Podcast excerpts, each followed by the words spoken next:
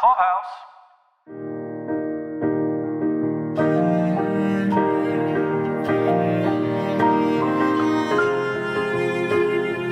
This is Paul, This is Caroline. and tonight we're going to talk about the 13th episode of the fifth season of NBC's This Is Us. This episode aptly was titled Brotherly Love. We have been waiting for this episode probably all season long, I'd say, of finally getting Kevin and Randall in the same room and hashing out some of these issues that they've been having now that we see all the way back for, through the flashbacks since the beginning of time. Yes, we get two varieties of flashbacks one in Mr. Rogers' neighborhood, and one in what I labeled the college years, even though technically only one of them was in college at the time.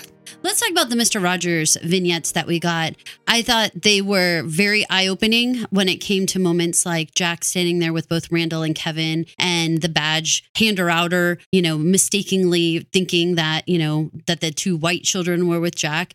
Moments like that, I, I realize now in them showing so carefully how often that must happen to Randall throughout his entire experience here. We have friends who, in the past, have told us stories of times when that their own mixed race relationship has resulted in people making the same mistakes with regard to their children being assigned to them correctly in mixed company.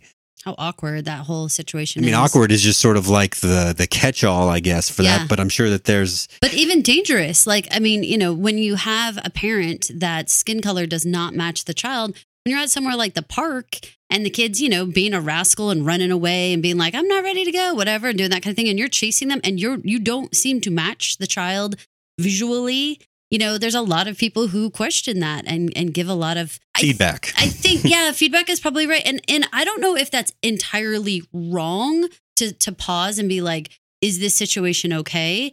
I think you know there's other context clues that you can check out beyond skin color. I mean, you should not stop there. You know, did they come together? Do they seem to know each other? Like, I mean, there's a lot of other things that I think are important to remember to layer in.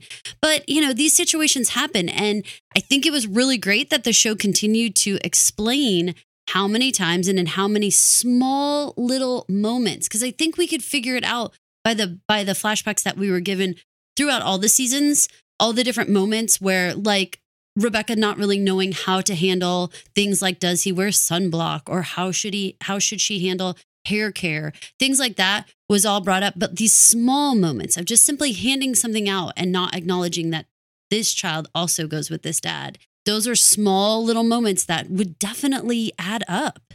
They use the popular term later in the show, microaggressions. Yes. And it's easy to see when it's compacted like this, when they spotlight.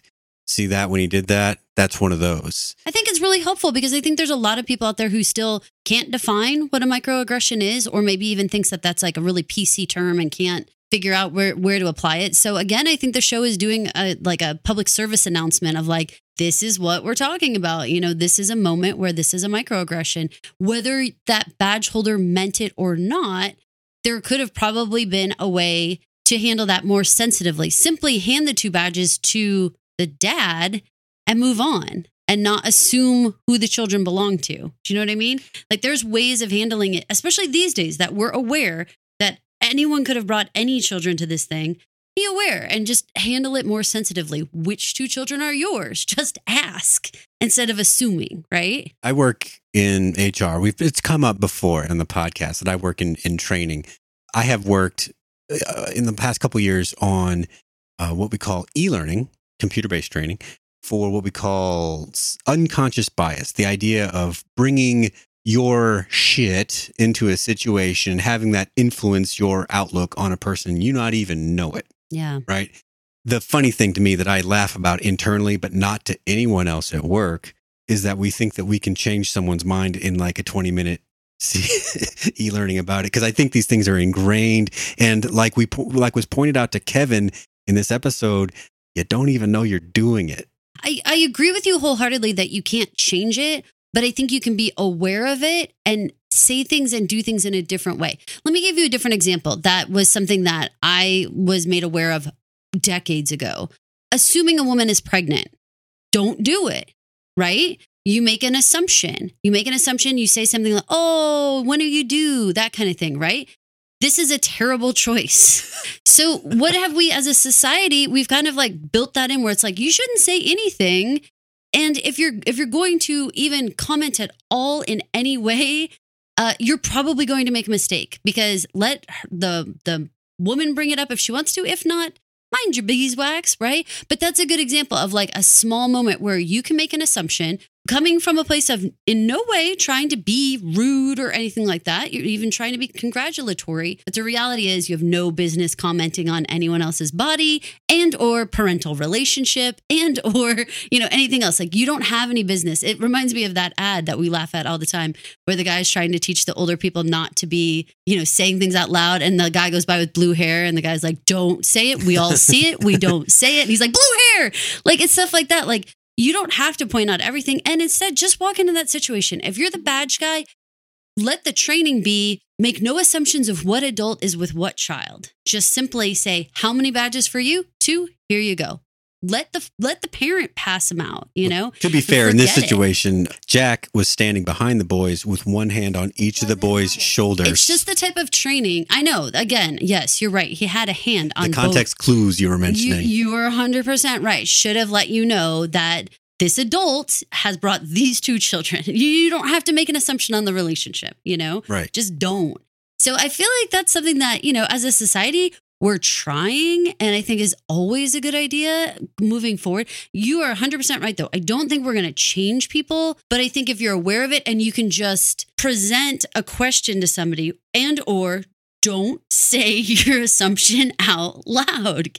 Have your assumptions in your head, but keep it to your damn self, you know? I don't think you can avoid it, to be honest with you. Well, at the at the least, you can get to the point where Kevin was at the beginning of the episode, which was he knew that he had a problem, but working on it by himself, he couldn't really grasp how to address it or make it meaningful to the person who he wanted to.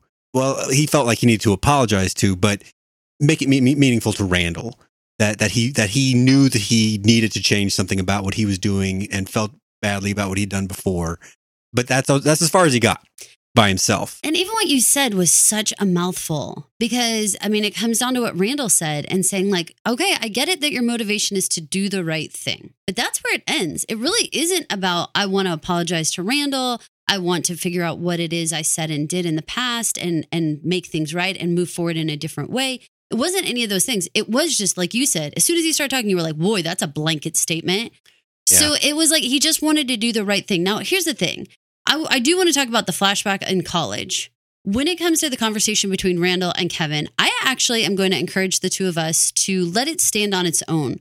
I don't really want to analyze where Kevin was coming from or where Randall was coming from because I think they are so authentically representing different POVs in the country right now that we would be so off base trying to pick apart their words and their experiences that I don't, I personally don't want to dive in. I think that they both really did a good job of showing where certain people are in the story right now of our nation and our history here. Okay, let's dive into the college years flashbacks. The college flashback showed a series of very stereotypically racist comments that Kevin made toward his brother that he doesn't even realize that he's doing. Or if he if he does, he's chalking it up to thinking that he's funny. Yeah, and this was so cringy, Paul. I mean, uh everything, everything. I think the second time he said something about Fresh Prince of Bel Air, you looked at me and was like, "Oh my god, like what is he doing? How many times are we going to continue to make mistakes like this?" It there were so many back to back that I don't even know. Again, like I feel like this whole episode it's like just watch it and you will like see what we're talking about because it all like speaks for itself. Each thing he says, there there's so little of it that feels thoughtful or thought out or or him realizing anything about what he's saying. I do want to put push a pause button for just a second, step to the side and say, okay, these guys are like, what do we think? 20 years old, something like that, Give or take. 1920, Yeah. right? I was a jackass at 1920. I said comments that I thought were funny about a myriad of things that I was an asshole about. Like looking back, I know was not the right thing for me to say. Paul, I knew you.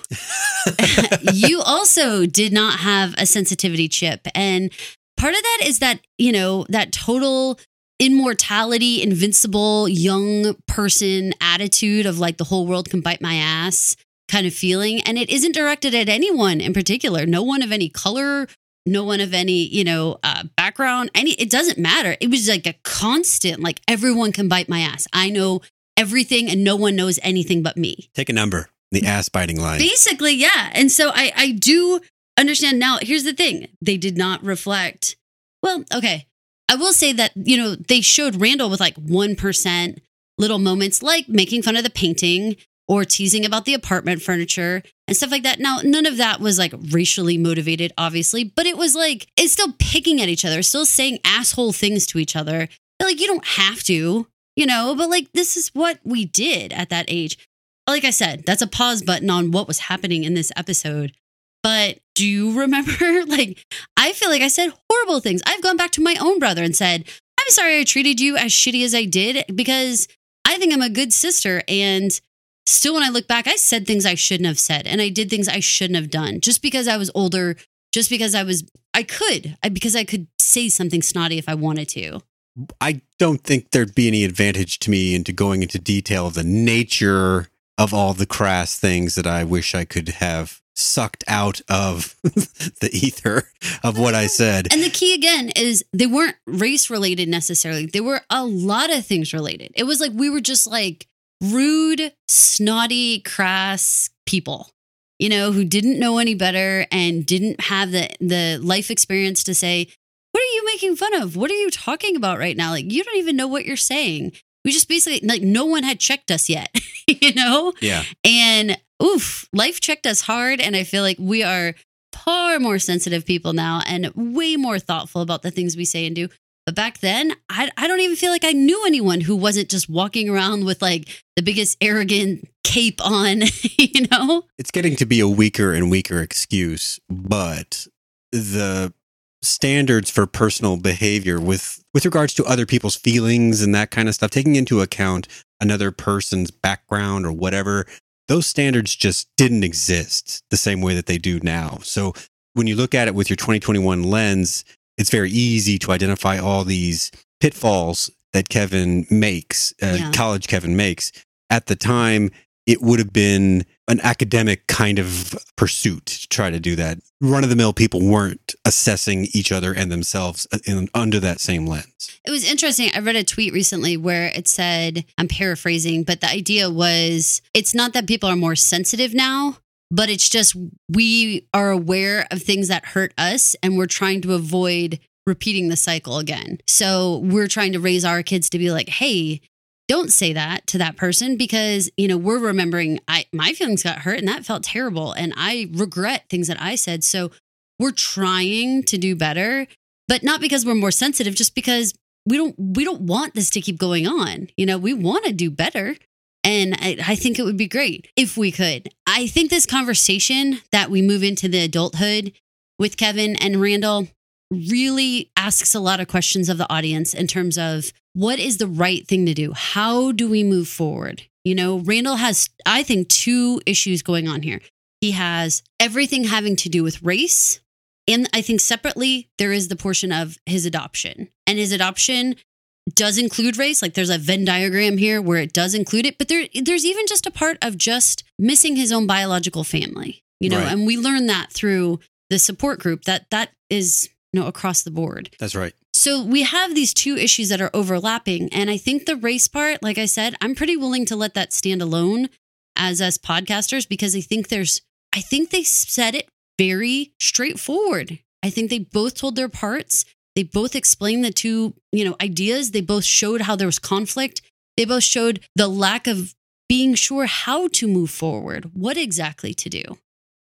I think that was an important thing to tease out was like I mentioned just a minute ago, Kevin knew that he wanted to do this quote unquote right thing. And after he thought he did it, Randall was annoyed with him, but he wasn't sure why. It was only through discussion and getting to the root of these things that they could finally admit these what it was that Randall needed and what it was that Kevin needed to feel in order for everybody to be cool again. But it wasn't something that they were going to get just separately. And I think it took a lot of patience on Randall's part to get there. I think so too. So so leaving that issue to the side, I, I think that it's important for us to talk about the adoption side and the and the ghost kingdom. I think for me, that was one of the most fascinating portions of this episode. Partially I say that because it was brand new information to me, the concept of a ghost kingdom, the idea of can this apply to other groups of people? Does this apply to everybody on on some level? So for me, if you guys missed it in the episode, Ghost Kingdom was what he was talking about when you basically create this alternate reality. Mm-hmm. And, you know, for him, he had created the librarian and the meteorologist as his mom and dad because they were the most consistent adults that looked like him in his life and he felt happy and comfortable with them. This was this like fantasy land that he that he indulged in, but there was this layer of guilt because it's not like he didn't love his family, he didn't love what was going on. Do you suppose that a ghost kingdom is like a, a very concentrated form of more general escapism? Like if you didn't have some other, I don't know, need to focus your your imagination or or your efforts, you'd be fine playing video games or whatever. But if there's this void in your life, for whatever reason, some loss, that instead of whatever it is that video games do for other people or something like that, it doesn't have to be video games, but just that kind of thing, that that escape from reality. Do you suppose that the Ghost Kingdom is is is kind of the the focusing of those powers to help fill that void for for people? I mean, the way that it was described, and I haven't done any research on it, it seems like the person who has this ghost kingdom needs to play out what this alternative reality would be like. So I don't think it's just escaping. I think it's putting the people in the positions in their lives and letting scenarios play out in their head so that they can sort of have these memories with them, even though they never really happened. It'd be interesting to see more about that in the in the therapy. Like, do they pursue it in that setting to that endpoint, or do they just get to the point where the person is happy with the kinds of things that young Randall was thinking of? Just happy mornings before he heads off to school, getting you know breakfast and morning weather reports, or is it like you say, where it's like uh, continue on with the timeline, try to figure out was there a happy ending, or or, or did you come out okay with with how you wound up in in reality. I think it's it's something that I would really want to read more about because I think that it does apply to a lot of people, things that, you know, different things that happen in their lives, different twists and turns that they didn't see coming.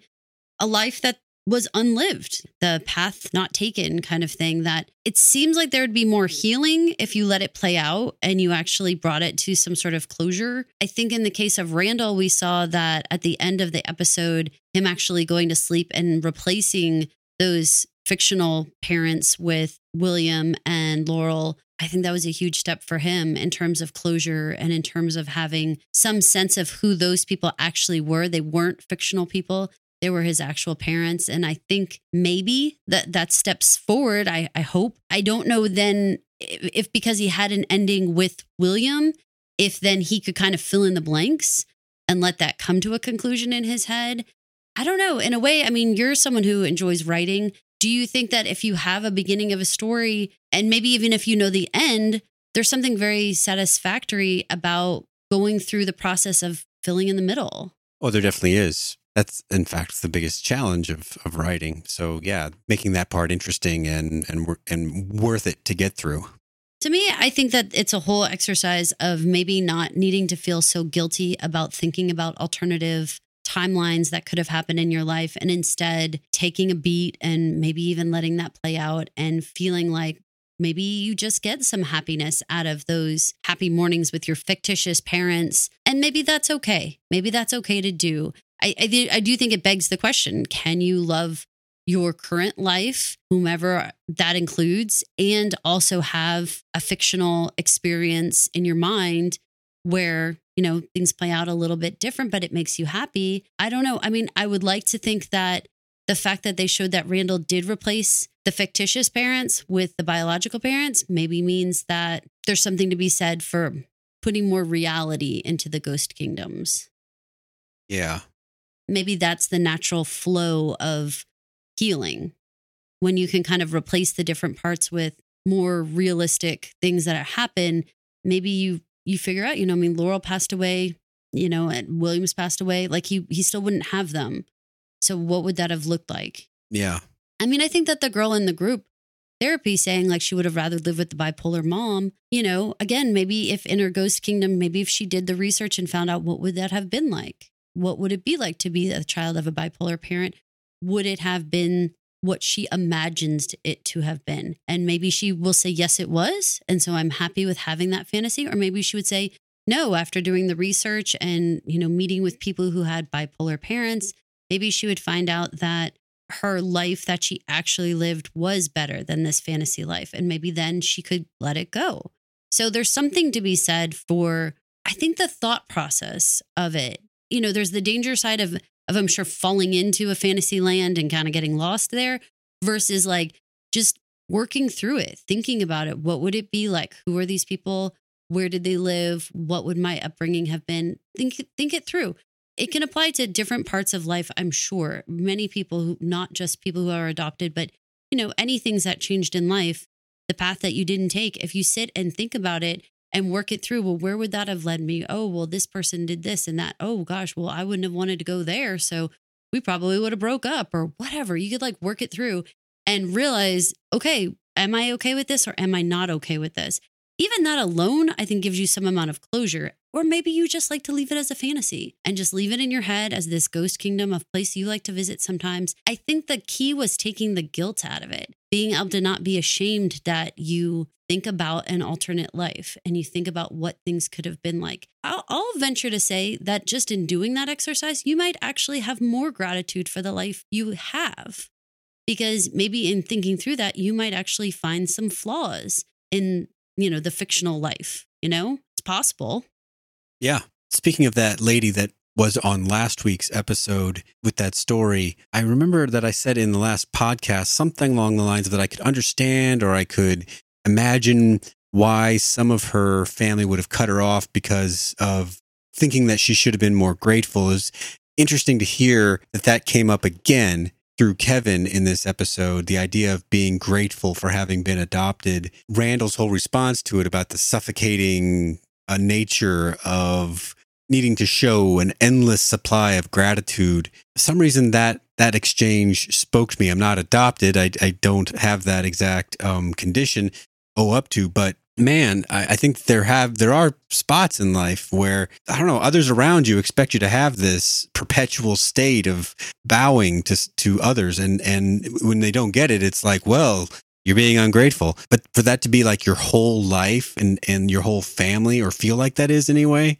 man, that's that's a lot. Did that moment speak to you at all? Yeah, it's a little bit difficult to explain because I think that most most of our listeners might not quite understand what our personal experience is, but with having special needs kids, you know, we kind of we kind of hit upon this last week in terms of like, you know, holiday times or something and and people being like, well, does your child want this? And it be like this extra big deal, and you kind of don't want that extra spotlight, and you're just like, just treat us like everybody else that can also go into like offering extra hand for things or being overly forgiving of things that like the kids might do or something. But then it's sort of like we're supposed to be really grateful that they understood that our child has a special need. And you're like, have to walk around all the time being like, thank you so much for understanding that that this child you know is deaf blind or thank you so much for understanding that this person you know my my middle child has has autism. Like at some point you're like why am i constantly thanking everybody? And in a constant state of like you said just being like i'm so appreciative. It's it, it it's grating you know it gets tiring. And it, it's not like it's funny to say like you don't want to seem ungrateful but it is tiring. It is like how can you live forever in that state now this is only our personal experiences and i know this is very much speaking back to race and feeling like, you know, every time someone doesn't say something racist, that somehow the person should be grateful for that. Like it's all ridiculous, you know, when you think about it like that. And so we're just speaking of it in the terms that we can relate. And, yeah. and for us, I mean, it is something that like how many times do we have to say like thank you for like accommodating like you know the fact that she's allergic to peanuts or whatever like it's constant like just do it because like you know we are the people that you hang around or whatever like just just do it without it being like a god the amount of times i've been pulled to the side oh i got this special thing for this one because i know that they you know mm, and you're like just do it. Why do you have to be like congratulated for doing that? Like oh, okay so you made it accessible for her to do the same thing everyone else is doing? Thanks thank you, thank you, thank you, thank you. You know, like, and it's like, and I know, listen, we've been on the other side. We've made accommodations for other people all the time. And so we get it. We get it. It's an extra effort. But like what he's saying, walking around in a perpetual state of saying thank you, that one time you don't say thank you, or that one time you just expect everyone to already understand and you don't go in with your like on your knees already begging for everyone to get it. You know, you're looked at like, oh, do they even realize how much extra work that was? Yeah, Exactly. we do because we live it every day. And like, you know, you invited us, you know, like ah. it's that kind of thing. You know, we've we've experienced it, you know. You have a lot of food allergies. I do. It becomes a thing where it's like, well, we didn't even buy any food for him It is a total thing. because it's too complicated. And people get annoyed. I mean, and it's a whole thing. And it's like, I don't know what to say. How many times am I supposed to apologize that I, I'm sorry, there's no ingredients listed. I don't know if you, if we can eat this, you know, like, ah, like, but it becomes a game of like constantly apologizing for who you are and anything that anyone feels like they're going out of their way. I know this all sounds like, God, you guys, um, put your feet in other people's shoes. We all experience this on different levels. I'm sure we do. And that's part of the point is that this is us. yeah, and take yourself out of your own shoes and put it in Randall's shoes or put it in Kevin's shoes or put it in, you know, Madison's shoes, who's ever. And try to see it through someone else's point of view. And they're probably feeling much the same way. So try to understand how things are working for other people too. This one was a doozy of an episode. I mean, I know a lot of people were really looking forward to the brothers finally being in person. Do you think that it resolved too quickly in the end of this conversation? I mean, did it just sort of like end in a hug? I mean, were you satisfied with how it worked? I had a hunch that they were going to need to wrap this up in a single episode and not string it out over a couple in terms of making this. It, it is a big deal, but they've got to address it in TV terms.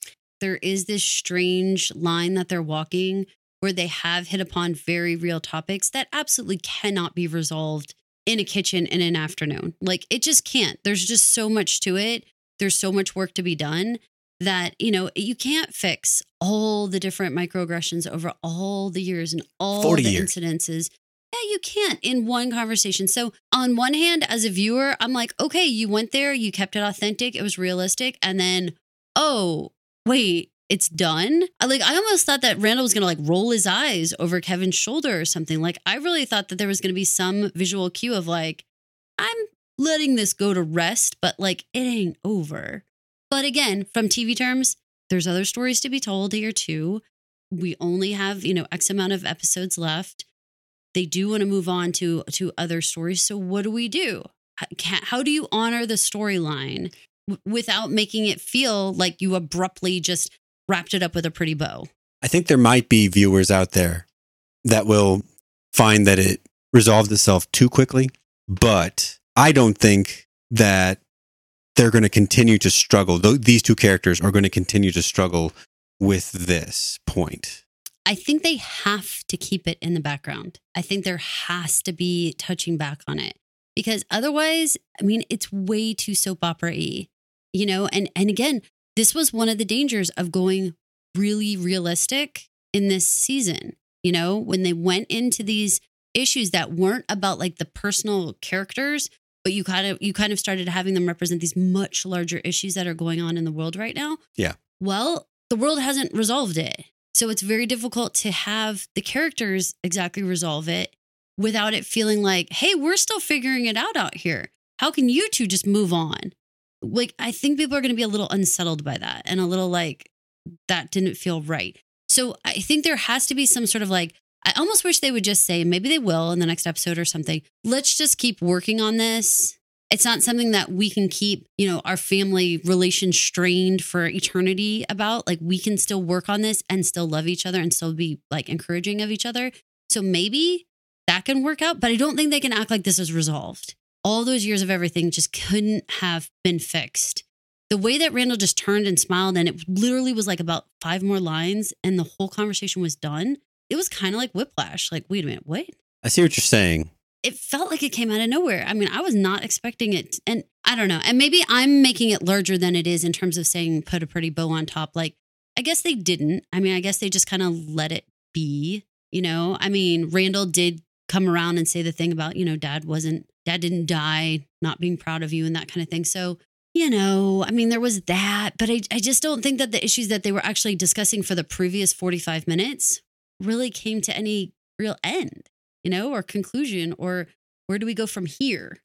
I think what this episode was meant to do was to address the elephants in the room left over from last season. And this was what I'd been basically asking for since the beginning of the season was forward movement on these things that had been left over since last season.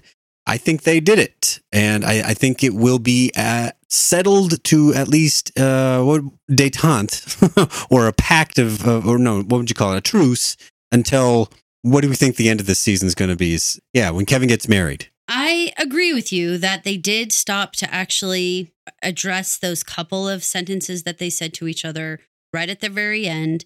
And I can agree with the idea that maybe this is a truce of sorts. Maybe that's where viewers have to be okay with it, that that's as far as we get, you know, for right now, which I think is accurate again to the bigger picture of what we're dealing with you know larger in the storyline is like you know there's hurts that happen in families that you can't really just you can't wash away you know i mean the stuff that happened and so maybe they're never going to get to a place where anything can really be apologized for anymore or any more of the hurt can really be wiped away but they sort of just like agree to like you said a truce a moving forward that they want to be together in each other's lives now and they will do it better than they had in the past maybe that's as good as it can get right now. And that's probably fair. That's probably fair. Like that's how that's kind of how men's relationships rebuild, right?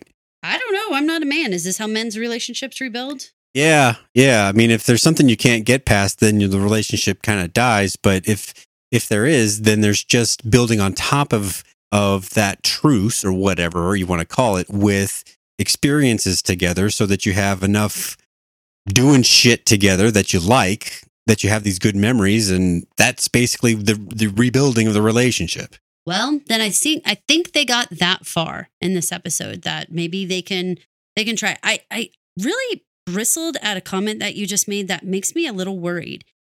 Kevin came to talk to Randall because he wanted him to stand up for him at his wedding. That is feeling bad. I feel like they should have done this in a different way where they were resolving the argument for the sake of resolving the argument, not because Kevin needed something. Mm. That's kind of actually bothering me about the authenticity of this whole moment.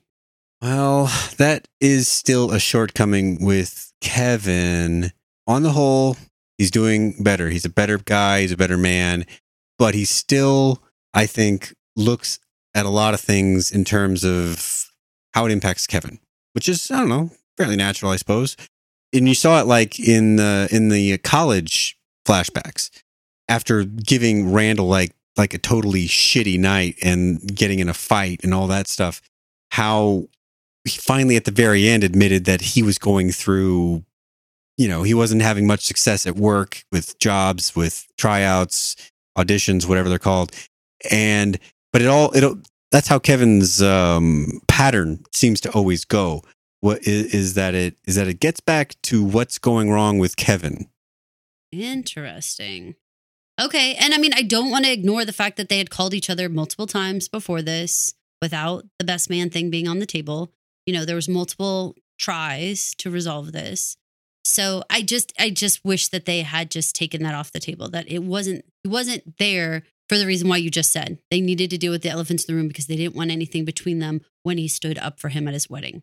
Yuck. you know?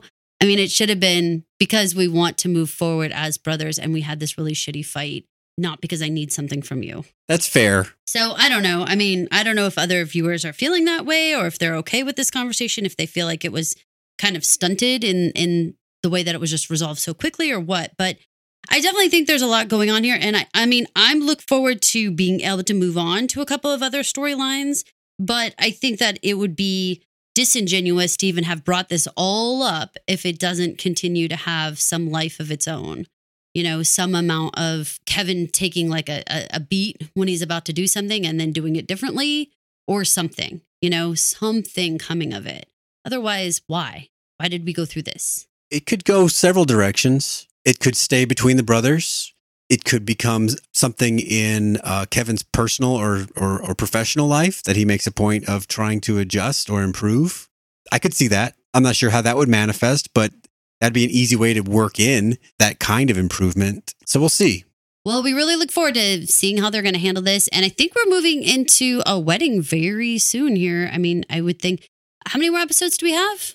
Let's see. This was number 13. They usually go to 18. So 16. Mm-hmm. So sorry, 14, 15, 17, 18. Five more. Okay. So in the five episodes we have left, I mean, I think there's a plenty of story to tell. I really want to get back to Baby Jack. I really want to find out some of these other stories that are going on that are sitting out here that you know we spend an entire episode on this on this sort of resolution of this argument but we need to get back to what some of the other characters in the storylines doing we need because to know about Rebecca's business. yes oh my gosh are we Uh, ever going to find out about what is going on with her memory right now And the Toby and Kate house has got to be a mess with everything going on over there. Toby and his situation, joblessness, um, not digging life, his history with depression. I think that house is is a powder keg with two babies in it. I don't see how we get don't get back there soon for something. Did you? oh man, did you see someone's uh, Facebook question? Does, do you think that Kate's going to have an affair with the neighbor? oh my god do people even watch this show? i don't understand God. why people consistently need stuff like that I don't think that that's reasonable, you guys. But also, I just, you know, I think there's enough going on. There is enough going on in that household that we really need to delve back in. You know, we need to. There's a lot of stories going on here. Because doesn't at this point Kevin's house feels semi settled, which is funny for having you know a Vietnam vet and and baby twins in the house, but it feels kind of okay at this point. I feel like they found their way enough. Right, right. And I know that Randall's house has got some ups and downs, but it's gonna. You know, they've got they've got teenage girls and stuff. So, but Kate's house, shoot, There's a lot to be unpacked there. yeah. So I'm looking forward to it. Thanks so much for listening. Thanks a lot. Thank you for listening. This has been an original Pod Clubhouse production. Pod Clubhouse is a podcast network dedicated to encouraging collaboration among podcasters and friends to bring a fresh voice and diverse perspective on a wide array of content. Please visit and leave a comment for us at podclubhouse.com. Rate, review, and subscribe to our podcast feeds on Apple Podcasts. Follow us on Twitter, Instagram, and Facebook. You can find us at Pod Clubhouse. Our DMs are always open, and we'd love to hear from you. Pod Clubhouse.